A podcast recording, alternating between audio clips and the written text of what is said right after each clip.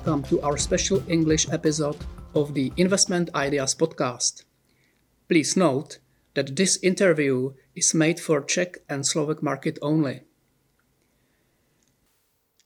I have the pleasure to welcome Jan Vormor, coming directly from New York. Jan is the senior investment specialist at First Eagle Investment Management, an independent investment boutique with over 150 years of history and a partner of Amundi for two decades now.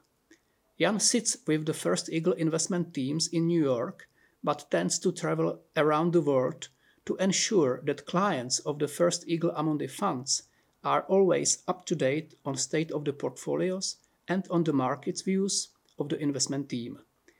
Jan has been working on the First Eagle strategies for over a decade now. First, after starting his career in 2006 with Societe Generale Asset Management. Then, with the birth of Amundi in 2010, he became the expert of the First Eagle funds within Amundi. And in 2015, he left Amundi to join directly First Eagle and to continue his role as representative of the First Eagle investment team for all Amundi clients worldwide out of New York. Jan holds a bachelor degree in finance and a master degree in economics from the University of Toulouse. Good morning, Jan, and thank you for coming to Prague. Dobrý den, it's a pleasure. Thank you very much. Perfect. Jan, you promote the First Eagle Amundi International Fund as a sleep well fund. Well, while it is easy to sleep well in good times, what do you do to help your clients to sleep well also in bad times?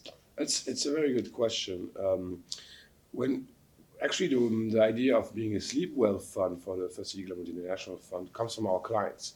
It's one of our clients who told us that he was using it as a sleep well fund, and the main reason for that um, is really because the behavior of the fund is very, very predictable in nature. Uh, once you understand the philosophy, which is driven by this margin of safety approach, depending on how markets are going to evolve, the portfolio and the fund should behave in a certain way. And once you understand that, there's no surprise. And because there's no surprise, as a client, you shouldn't be stressed. You, you, you can sleep well because you know whatever happens in the market, you should know how this fund will behave. Um, so this creates a lot of trust. Uh, and this is a way why clients see it as a sleep well fund because they know what they own and they know what they're going to get. Okay. The first slide of the presentation to advisors uh, has the title Making More by Losing Less. Please explain. It's, it's a very catchy marketing phrase, which at the end of the day um, illustrates very well the fundamental idea of this strategy. Uh, when you look at the history uh, of the First Eagle Amundi International Fund, this is now a 23 year old fund. But also, if you look at the underlying uh, investment strategy, which has a 40 year track record in the United States, you will see that over time, the strategy has strongly outperformed global equity markets and peers, mostly by avoiding permanent capital loss, uh, which goes back to this margin of safety approach. Um, and this is why we call it making more by losing less, because over time, the outperformance doesn't come because we own things that do better than the market uh, on the upside or things like that. It's really on downside protection. Uh, it's because the strategy had no exposure to Japan end of the 80s, or no exposure to internet stocks end of the 90s, or for example, no exposure to banking stocks in 2007 before the global financial crisis the, the fact that we had not exposure to these market segments that were very popular but overvalued, uh, then we were able to outperform because these segments of the market witnessed permanent capital loss. Japan, for example, the Japanese stock market is today still 30 to 40 percent below the level it was in, in 1989. Uh, the Nasdaq only recently uh, got back to the peak levels of 2000, and the banks of this world, especially European banks, are in most cases still trading 30, 40, 50% below uh, where they were uh, over a decade ago. So making more by losing less means that over time, this strategy can generate outperformance, mostly because we are able to avoid pockets of the market that create a permanent capital loss within the index. Let us go to the very origin. Now, um, the first eagle uh, was created in, I think, 19th century. What was the goal? Who were the clients? And what has changed since then? It's a, it's a very good question. So First Eagle uh, Investment Management was formed as a company called um, Gebrüder Arnhold. Uh, it's actually a German family, the Arnhold family, who founded this business over 150 years ago in Dresden, uh, in, in eastern Germany. Um, back then, they created a bank that sought, on one hand side, to finance and help develop uh, the economy around Dresden, but also uh, that was a solution to protect the family's wealth over the long term. So actually, First Eagle is really like a historical family office. Uh, the name family office is relatively new, but the idea uh, uh, of this company has always been the same. The primary objective has always been to try to at least protect the purchasing power of the capital of the family over the long term. Uh, this is what we still do today. Um, we are not in Dresden anymore, so that's one change. We're in New York. Uh, but the family is still there, uh, is still a, a, significant shareholder of the firm. Uh, the family, uh, the employees of First Eagle, and our friends and relatives as a group, uh, we are still the largest investors in our strategies. and we have around $4 billion of our own personal wealth invested in our funds. Um, so the goal of the firm is still the same. Our primary objective is still today to at least protect the purchasing power of our wealth over the very long term for the next generations. The only difference, really, besides the fact that we're in New York today, is that um, we have clients around the world. Uh, we, manage now uh, over around $100 billion in assets under management, only with one philosophy and with one team but we have clients, and thanks to Amundi, uh, in over 35 countries who trust us to protect their wealth for the next generation as well. Jean-Marie Eveillard told almost 20 years ago, I think that he would rather lose half of his clients than half of his clients' money. Uh, what exactly did he mean, first? And second, why did he say it? Well, it's it's a it's a very nice quote that I like a lot. Uh, actually, to to understand the circumstances, you have to go back end of the 90s. Uh, end of the 90s, uh, Jean-Marie was still the portfolio manager of this uh, strategy and of the fund. Today, he's only a senior advisor. Uh, but um, what was going on back then is that markets were in a bubble.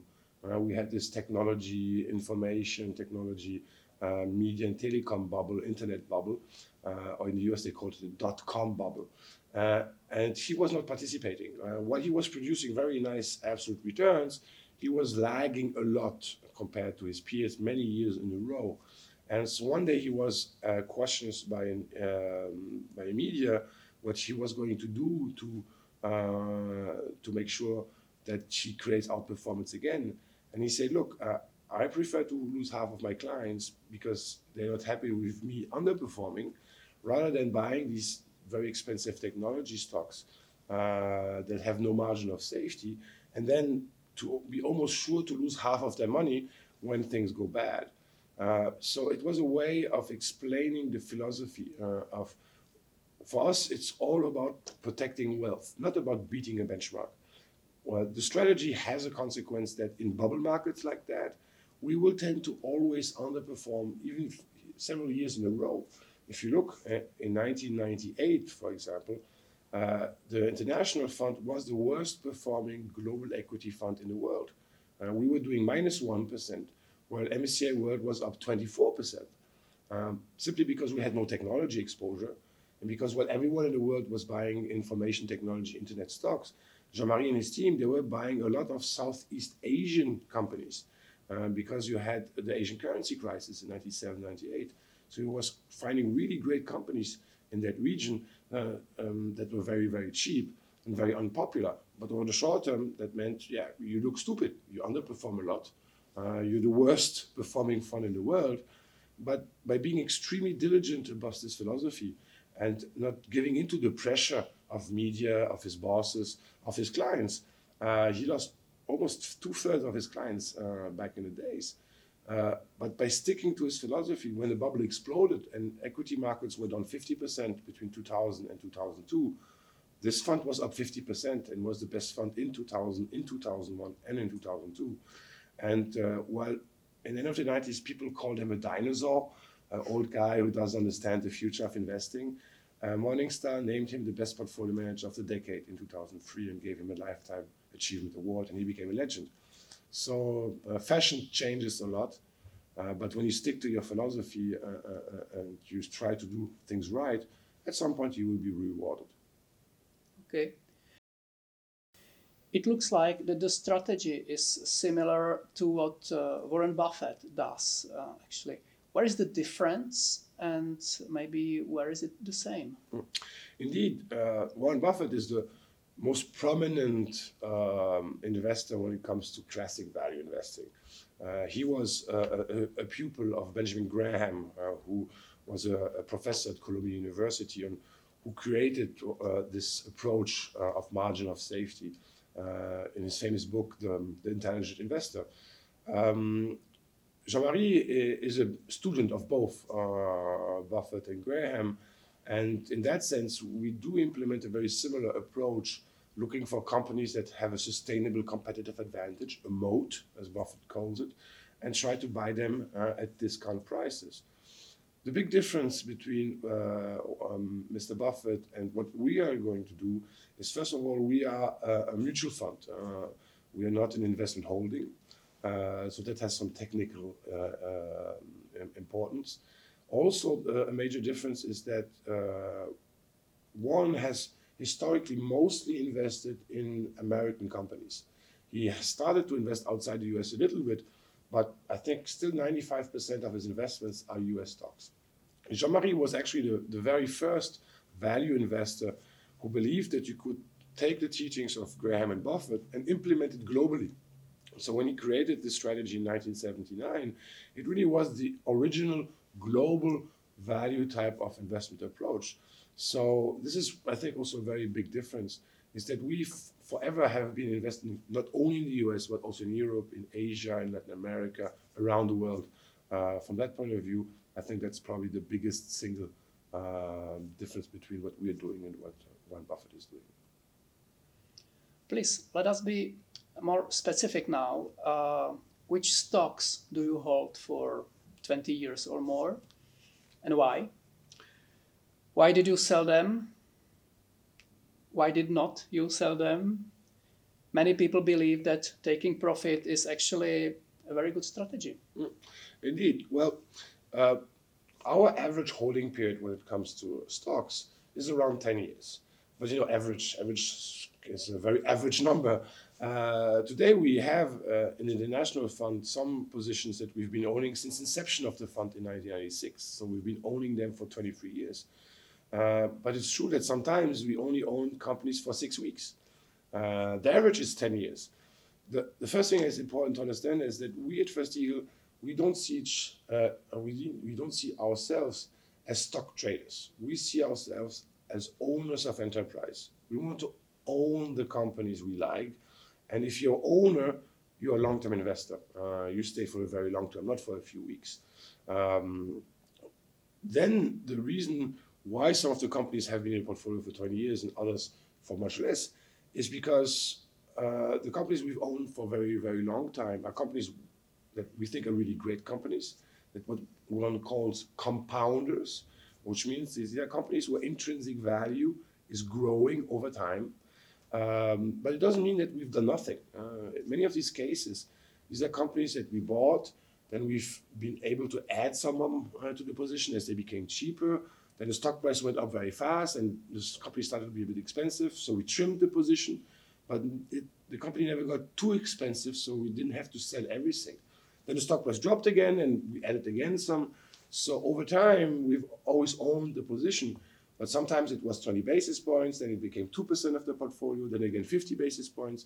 So there is some active, uh, some activity uh, behind that, even if the position is there for 20 years. Sometimes we sell after six weeks because the stock price just doubles. uh, and then the stock becomes expensive and you have to sell. So the reason at the end of the day is not what we want to do. It depends on what the market is going to do. Uh, because first, there are really three reasons why we sell a position.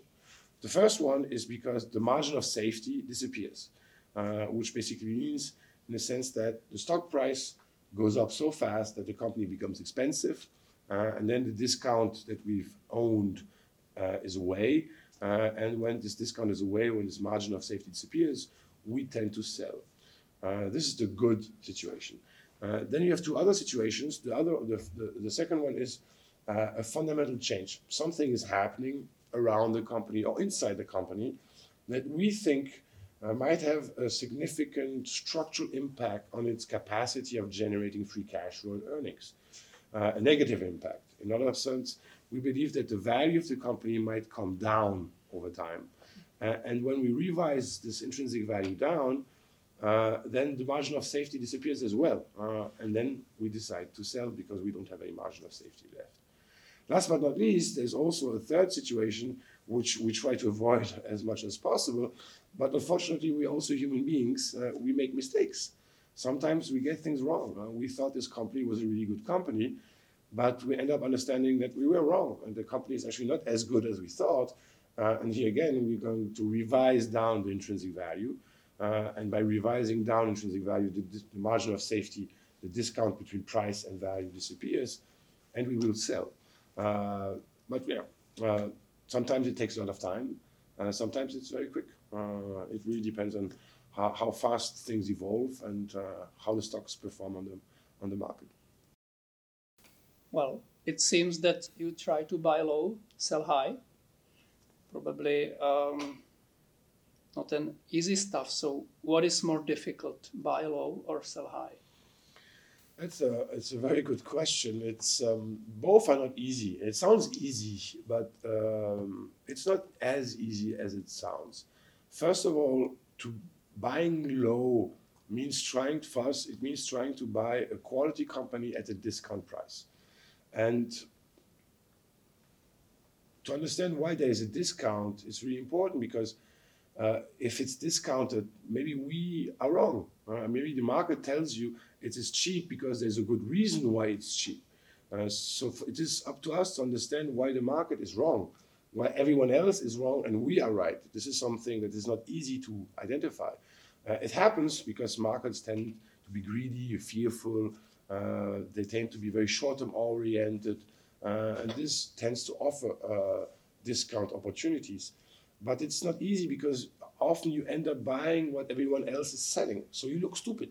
Uh, and people are telling you, why are you buying these companies? Everyone else tells us that it's not good companies. So it's not easy to be alone against everyone else.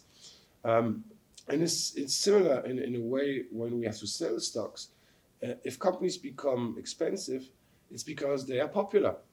And so popular means everyone else wants to buy them, and you're selling. Then people tell you, why are you selling these companies? These are really good companies.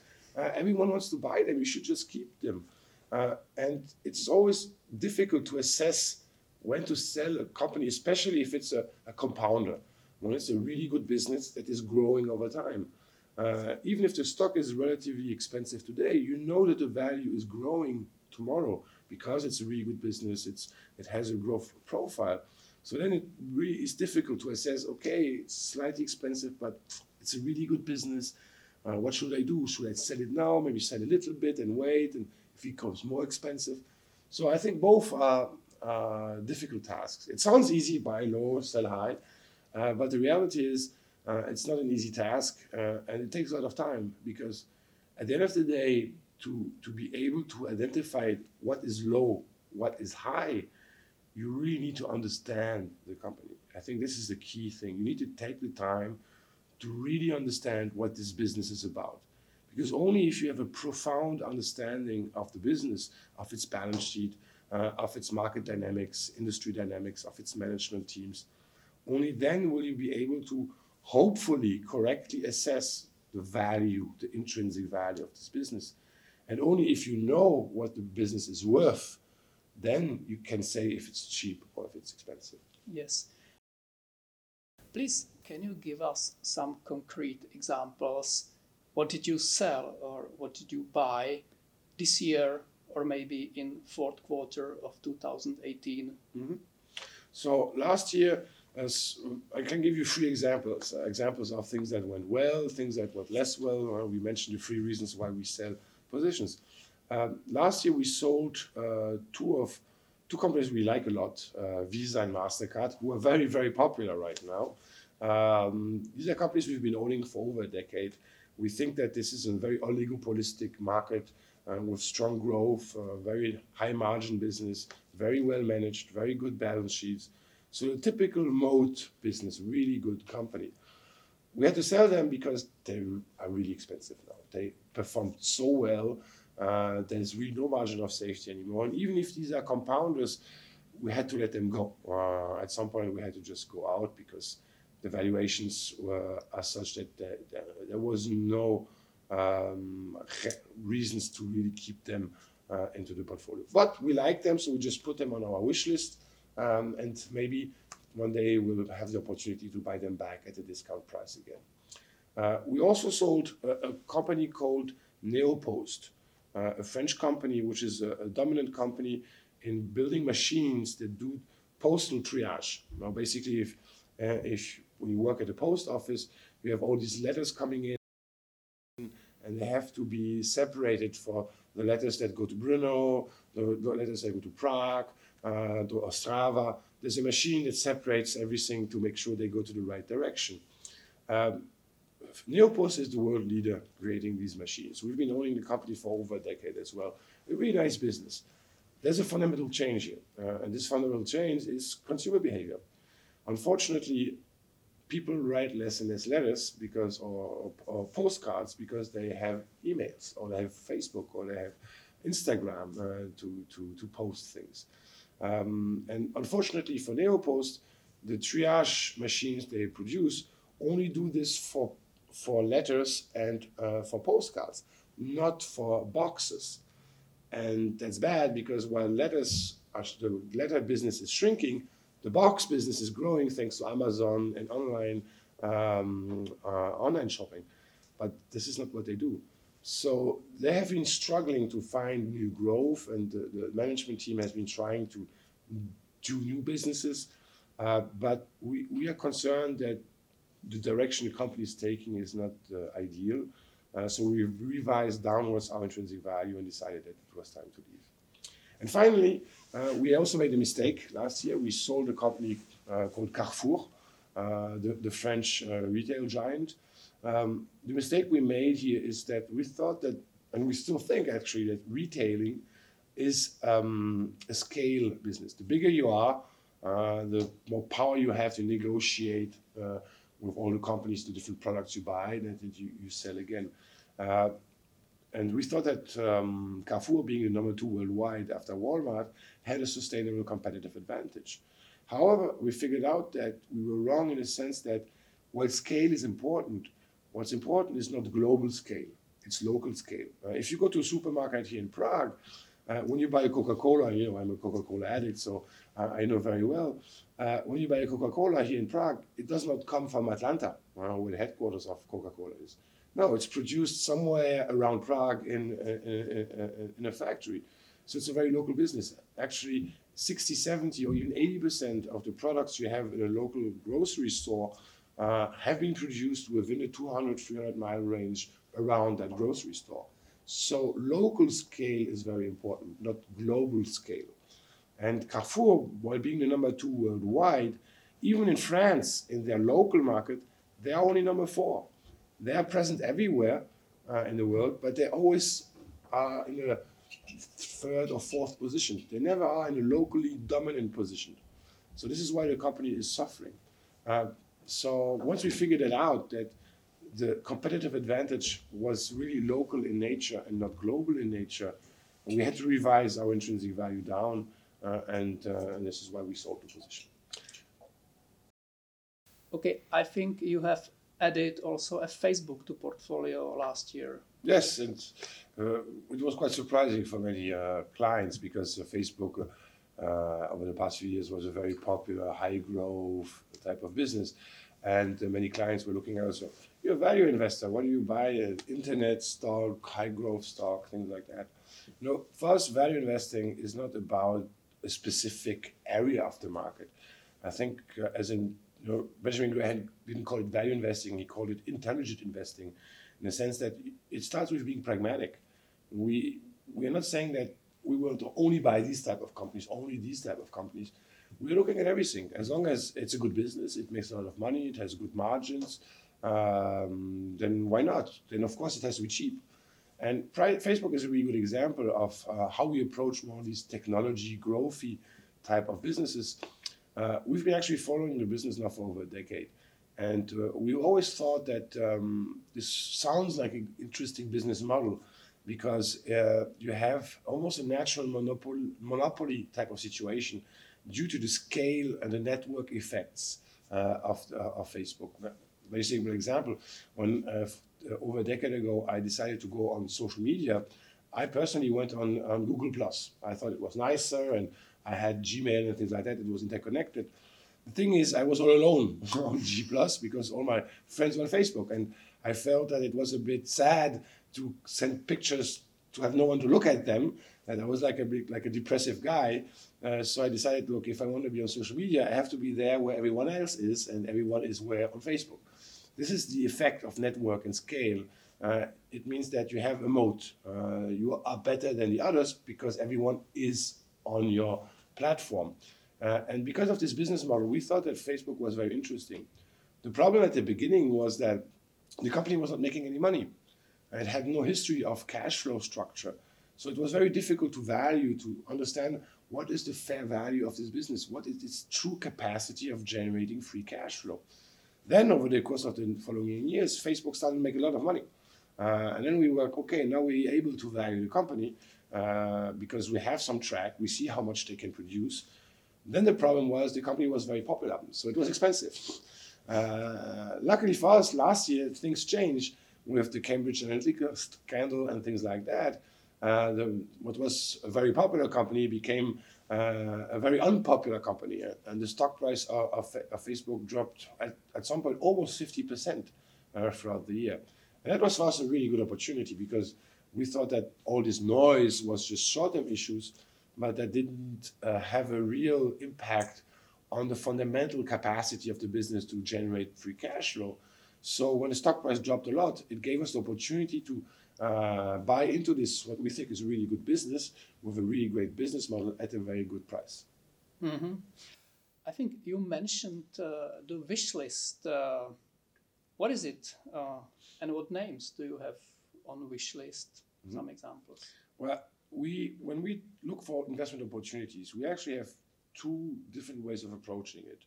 The first is this wish list idea: is that as we've been doing this investment style now for almost 40 years, we've been able to identify a number of companies that we really like, we think are really good businesses, structurally really good businesses.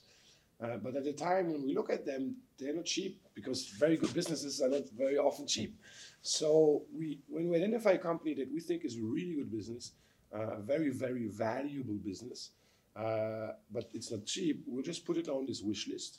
Um, and we wait. Sometimes we wait a decade uh, until the company becomes cheap. Uh, Facebook, we waited almost a decade. Um, and so we have this wish list, and within the wish list, you have a, a, watch list, which are the stocks that are on the wish list that start to get cheap, that are not yet cheap enough for us. So we want to have a discount of at least 30% uh, to what we believe is intrinsic value to have enough margin of safety to invest. Uh, but when stocks are at 20% discount or 15% discount, they move from the watch list to the, from the wish list to the watch list so that we are actively monitoring the stock price. We're actively looking into the business to make sure that our uh, original estimation of intrinsic value is still valid so that we can be quick uh, when uh, the stock price drops even further to say, okay, this is still a really good business. Now it's really cheap. We can get into it. Um, the second way of approaching uh, uh, investment opportunities is, um, is more opportunistic. Uh, you know, Benjamin Graham in his courses of value investing at Columbia, he always said that if you want to do a good investment, never buy what's trendy, what's beautiful, what's sexy. It's always expensive. Uh, you have to look for the free use unwanted, unloved, ugly. Uh, we love the ugly uh, stocks, of course, uh, which means that um, as soon as something, some area of the market is out of favor, a country, a sector, a theme, you can be sure that we're going to be spending a lot of time in that area. Because often markets think dogmatic way. They say, oh, I don't like Japan. Uh, it's been it's been in, in, in beer market for 20 years, aging population, blah, blah, blah, all these reasons why the Japanese economy has a hard time. And so people say, hey, I don't understand, I don't like, I just don't buy.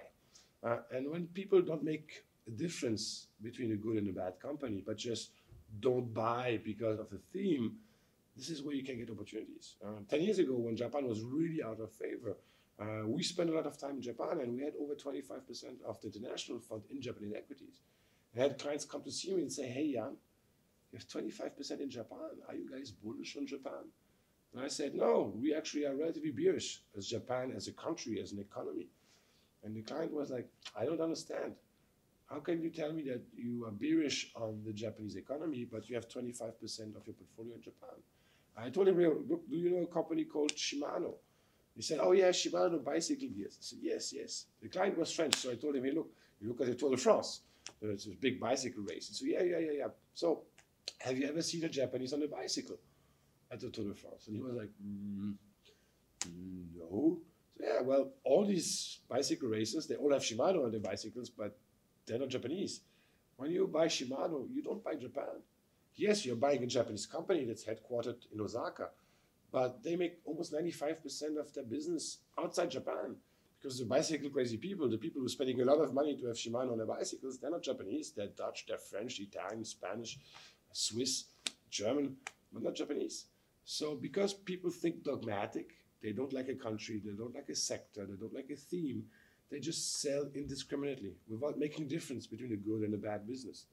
For us, country, sector, all these classifications don't make any sense. What's important is, is it a good business? Is it a bad business? Is it cheap? Is it expensive? And because markets don't make the difference, from time to time, we can focus on these areas of the markets to find good businesses that are cheap. Well, it looks nice. It actually brings me uh, to almost to the last uh, question. Uh, actually, what names do you never buy and why? So it's it's there are certain criteria um, that we seek to avoid. And we want to own good businesses, so we try to avoid bad businesses. Uh, so, what is a bad business for us? Uh, it's first of all a company that has a lot, of leverage. Uh, we don't like companies uh, that have a lot of leverage because it's very dangerous. Uh, over the short term, leverage can make you look very good, uh, but if things go sour, then you can be out of business very fast. Um, we also try to avoid things that are very expensive um, because if they're expensive, there's no margin of safety. And uh, an easy way to lose money is to buy something that is too expensive. Um, the third thing we seek to avoid uh, is um, vulnerable business models. For example, we've we've actually never owned an airline company uh, because the airline business is a very vulnerable business. Uh, you have no entry barriers. Everyone in this world can open his own airline company. You just need to have enough money to buy a plane. You put your name on it, and you have your airline. So no entry barriers, uh, but highly competitive. Uh, so very low margins uh, and a very vulnerable cost structure because you have got the uh, the, um, the kerosene cost, the oil and uh, costs that are very very high and very fluctuating. Uh, you've got a huge brand risk. Uh, if you lose two or three planes because of accident, you're out of business very fast because people won't take your planes anymore. Uh, and you have another problem. You have this key person risk called the pilot. If the pilot doesn't want to work, you don't make any cash. Because if the pilot doesn't want to work, the plane is not going to fly. And if the plane is not going to fly, you don't make any money. That's why pilots are so well paid. It's not because it's a very tough job. Uh, they have an autopilot. They sleep most of the time. Uh, this way they close the, the, the cockpit, so you cannot see that they're sleeping or playing cards or whatever they're doing. Um, it's a very easy job. You've got the computers working for you all the time. But they paid a lot. Why? Because if they don't work, you don't make any money. So they have a lot of negotiation power. Uh, if I don't work, no one cares at First Eagle. I don't have the same negotiation power. So it's it's a business that is structurally very vulnerable because of many many reasons. no entry barriers, vulnerable cash uh, cost structure, high competition, high key person risk, high brand risk. So it's it's a dangerous business. Uh, actually, the, the, the, owner of Ryanair one day said that uh, if uh, the easy the, it's the easiest way to be a millionaire is to be a billionaire and own an airline company. Uh, so if if he's say, if he's saying it, he probably knows what he's talking about. Um, so there are type of businesses that are vulnerable in nature, expensive, manage in a too aggressive way, uh, or have too much leverage. Um, these are things that we seek typically to avoid. Uh, the last thing is things that we don't understand. Uh, if we're not able to understand, it's impossible to value. Uh, for example, we don't own any mainland Chinese companies today because we still have a hard time to really understand their balance sheets. Uh, in 06, 07, we didn't own any banks because most of the bigger banks, we didn't understand their balance sheets. Uh, maybe we're not smart enough, I don't know. But uh, if we're not able to understand, it's impossible for us to value a business, and therefore it's impossible to say if it's expensive or, or cheap. And then we'll just stay uh, outside and buy something else. Okay. Actually, you also invest into gold. Yes. Where is the margin of safety in gold? That's a that's a very very good question. Um, there's probably none in the sense that uh, gold has no value. Uh, to have a margin of safety, you need to have a value and then a discounted price. But gold has no value. Uh, it, it's, it, it's not useful. You can't use it to have any industrial goods or products uh, because gold uh, is inert and chemically cannot uh, mix with other elements of the periodic table. That's why gold, uh, and for other reasons, uh, is actually a very good currency asset. Um, Montesquieu, the French philosopher, in his book uh, L'Esprit des Lois, uh, in his famous book, there's a chapter called Gold, Nature's Money. And I think that's really true. Gold is nature's money. Um, so, in a certain way, gold has, for centuries now, acted as a safe haven. When people are very confident about the financial, monetary, economic architecture of their world, gold tends to be cheap because there's not much value in gold. Uh, you prefer to own enterprise, own the money, uh, the fiat money of your system. But when your your financial architecture, economic architecture of your system is broken or is getting worse, and people are losing trust uh, into the system, then gold tends to be more valuable uh, because it's independent uh, from central banks' monetary policies, uh, from things like that. So gold has this virtue of being a potential hedge. Um, so in our attempt to minimize the risk of permanent capital loss, um, to achieve the goal of protecting wealth over generations, we use margin of safety to invest in equities. Uh, we do this in a very diversified way. That's the second pillar of our approach. We're very, very diversified. We're global. We have a lot of positions. And the third one is that we have gold. Uh, it's a bit like a fire insurance for our house. We know that the chances of a house burning is very, very low, uh, but it's not about the prob- probability. Uh, we all have a fire insurance for our house, even though that we know it's probably never going to burn, but you don't want to take the risk because if your house is burning and you don't have a, uh, an insurance, you lose everything. And this is something you're not willing to take. Well, it's a similar way with our portfolio. This is how we manage our wealth. Even though the risks that uh, the global economy is going to melt down and financial markets uh, are going to disappear is very, very low, we don't want to take that risk. Uh, so we want to have a kind of insurance for our portfolio. And we think that gold is by far not perfect, but it's it's relatively interesting uh, for this purpose. Plus, gold tends to be very countercyclical. So even in a non-complete meltdown, if you have a big crisis in the market, equities will typically go down and equity and gold should go up. That will also allow us to use gold as a crisis cash, basically. Uh, we can then sell gold at a relatively high price to buy then equities at a relatively cheap price. So where we have cash as deferred purchasing power to take advantage of short-term volatility, gold is more like long-term inflationary protected anti-crisis cash that we can also use in crisis to buy great businesses at good prices. Okay. Well, you are an active asset manager, but you do not trade too much. So please tell our audience what really is an active management from your point of view. And actually, maybe how do you perceive the growth of passive investments, those ETFs, index solutions, etc.? Maybe your outlook for the next mm. 10 years.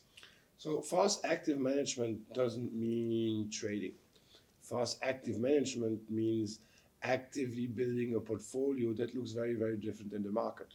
Uh, and fast, it means really crafting in the portfolio by taking away out of the market all the things we don't like. Uh, uh, it's being really different than an index because only if you're very different in an index can you be very, very good over the long term. If you look like the index, you'll get the same performance in the index. so if you want to really outperform, you have to be very, very different than the index. And for us, being active means spending a lot of time to understand companies and understanding our portfolio to craft something that looks very different of the index that yes might over the short term look stupid when markets go up a lot. We typically will underperform and look stupid. But then when the tide goes out and uh, people tend to lose money because markets go down uh, and with this permanent capital loss because we're different and we tend to avoid these areas of the markets will as we mentioned earlier will start to generate a lot of outperformance. Uh, for us, when, when we look at passive investment, um, there is definitely a, a, good argument to say why it's interesting.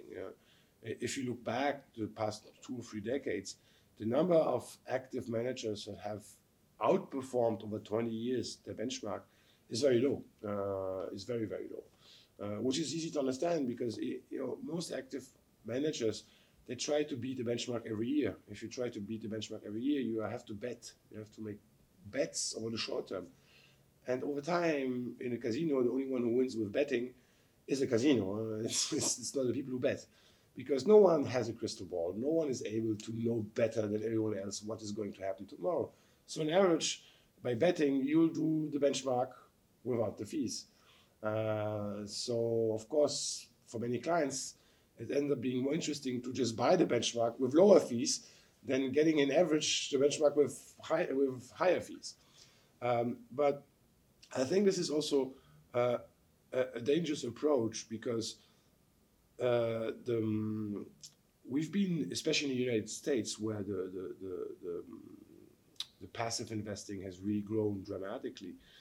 Uh, we've been in a market that has had a high beta. Uh, it's a, meta, a market that has gone up a lot. Uh, when you're in an environment where the market as a whole goes up a lot, yes, probably it's not a bad idea to just buy the market, just buy the beta uh, in a cheap way uh, through, a, through an ETF. But if you if you're in a market environment that is not high, uh, where the market is not growing, but in a sideline market, or if you look at Japan, uh, if you had bought an ETF in Japanese uh, uh, stock markets 30 years ago, you're still losing 30% of your money. Uh, because the beta is very, very low. Um, so you have to always ask yourself before you want to do an investment, what is the outlook for the market I want to be investing in? If you think the market over the next 10 years is going to go up a lot, yes, buying a cheap beta solution, an ETF or an index fund, might be a reasonable thing to do uh, because the chances of active managers to outperform is probably relatively low. But if you are in an environment where the market is going sideways or down, um, just buying the market is really a bad idea, actually. Uh, it might be cheap, but you're going to lose your money. so then you might want to take your time to find people who have proven their capacity of generating really positive returns, even if the market's going down over time. Uh, if you look at, I mentioned Shimano earlier, uh, we've been owning the company now for over 20 years. Um, over the past 20 years, Japanese markets have gone nowhere. This stock is up 16% per year. So even if the market as a whole goes nowhere, if you're very selective, uh, uh, then you can create alpha. Uh, and alpha is something that's really important in an environment where the beta is low. Uh, so it all comes back to what is your projection to your market? Um, and from here on, I think going forward, uh, the, I don't think that we are going to witness another 10, 15 years of a high beta market. So um, people should be aware of that and be more careful when choosing uh, as a long-term solution ETFs. Over the short term, if you want to take advantage of the zig and zags of the volatility of the market, maybe an ETF is a good solution. uh, even going forward. But um, as a core holding for the next 10 years, I'm, I'm concerned that looking at where the markets are now in terms of valuations and all the problems around in the world, that we might not be in a high beta market, but in a Japanese European style of zigzag flattish market environment, where probably it's much more interesting to look for alpha generators rather than for cheap alpha, uh, cheap beta. Super. Jan, to conclude, do you want to summarize your ideas, your points into two, three bullet points? Well, maybe just we, we talked a lot about First Eagle, our, approach. Just as uh, as a reminder, I think it's important for people who invest with us or who think about investing with us. It's important to understand that we provide only long-term wealth management solutions. So if you're a short-term investor, uh, if you want to beat the index for the next two or three years, or if you want to maximize your upside for the next two or three years, honestly, I don't think that what we are doing is the most adapted to it. Uh, if you want to invest with us, you have to be patient uh, because uh, often we will look stupid several years in a row. Uh, when markets go up a lot, we will tend to always underperform uh, because we're not going to follow the crowd up the hill, but then down the cliff. So um, you have to be a patient long-term investor to endure the up the hill period where we look stupid, and then to enjoy the down the cliff period when we were going to start looking intelligent because we did not own what everyone else owned, what was very popular first, but then where you have permanent capital loss. Um, and finally, I think that for any investor, the key element is to understand. Uh, the best way of losing money is if you don't understand what you're buying. So my, my biggest recommendation, not only for us, but for any investment you're doing in your life, take the time. Take the time to really understand uh, what the people, the fund managers are doing that you're looking at, Uh, what the investment world is looking, uh, uh looking, uh, how the investment world is looking, what are the risks in the world, what is the valuations that you're buying, because only if you understand, are you able to understand how it works, is it good, is it cheap, and to make a right investment decision. Excellent. Thank you very much. It was pleasure to have you here, Jan. Enjoy the Prague. Thank you very much. I definitely will. Always happy to be here. Amundi. Confidence must be earned. The information provided is not intended for citizens of the United States of America, nor does it make an offer or give advice. Before investing, clients should conduct their own independent risk, legal, tax, and accounting analysis and not rely solely on the information in this podcast past or expected future performance is not indicative of future results. The value of the investment and the income from it can rise and fall, and neither the return on the invested amount nor the possible payment of the dividend are guaranteed. The return on foreign currency investment instruments may be affected by exchange rate fluctuations. Taxation always depends on the customer's personal circumstances and may change. Information, including that on risk, is published in Czech and English at www.amundi.cz. This information can be found in the fund regulations, key information statements, and fund prospectuses. None of the Amundi Group companies accepts any direct or indirect liability that may arise as a result of using the information contained in this material. Great.